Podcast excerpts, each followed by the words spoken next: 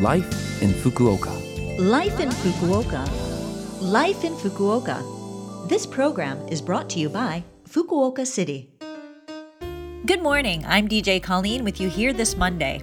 And today I'm bringing you Life in Fukuoka, a short program to give you some information on how to enjoy a comfortable life here in Fukuoka City.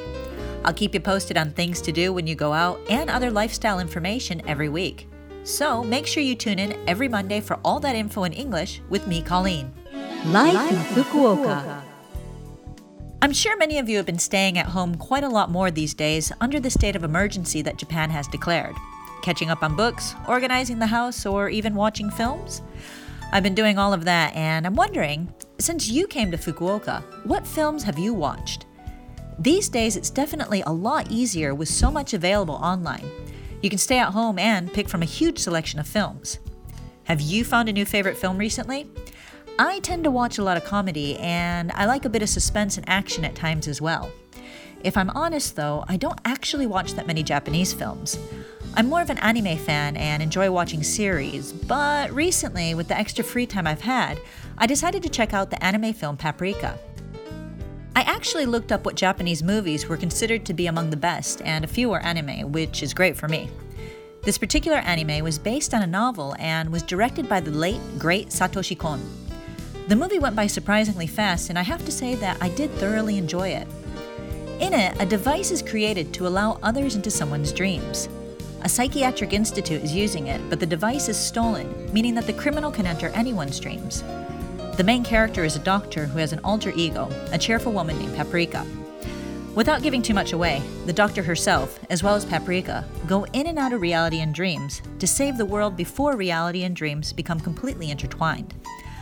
I don't know if I'd call it my favorite Japanese movie, but I'd certainly watch it again, and I might have to look at some of the other movies on the list I found. Life in Fukuoka. Right now, our own reality is a bit strange, I think. Hopefully, it'll all get back to what we call normal, but it is up to all of us. I mentioned this before in previous weeks, but it's worth repeating as we are still under the state of emergency that was declared in Fukuoka Prefecture to help prevent the spread of the coronavirus. The prefecture has asked that people avoid going out unnecessarily until Wednesday, May 6th. You aren't banned from doing things that are necessary for your daily life, like going to the hospital or getting groceries. But before you go out, consider where you're going. There are three things you definitely want to avoid when you go out, and those are places with little or no ventilation, places with many people around, and places where you're talking in close quarters with someone. Each and every action will lead to saving lives. Be aware of not only protecting yourself from getting sick, but also recognize that there is the danger of transmitting the virus to others nearby, and take the appropriate actions to prevent that as well.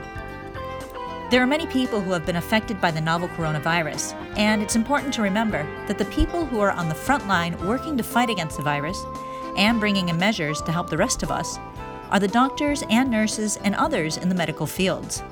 They are there every day, around the clock, trying to treat and prevent the spread of infection, but at a great risk to themselves. They're the people supporting our lives. To show them support and to show them some thanks for the work they've been doing, every Friday at 12 p.m., we'd like to ask everyone to give them a huge round of applause. Let's show them how much we really appreciate their work with the Friday Ovation. Let's all show our gratitude. Life in Fukuoka. So, how is this week's Life in Fukuoka?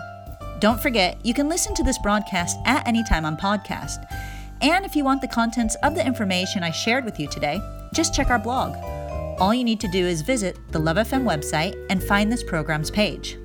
I'll leave you with some Celine Dion doing the song, Thank You. Thank you for listening. Be safe. Have a great day, and I'll speak to you next week.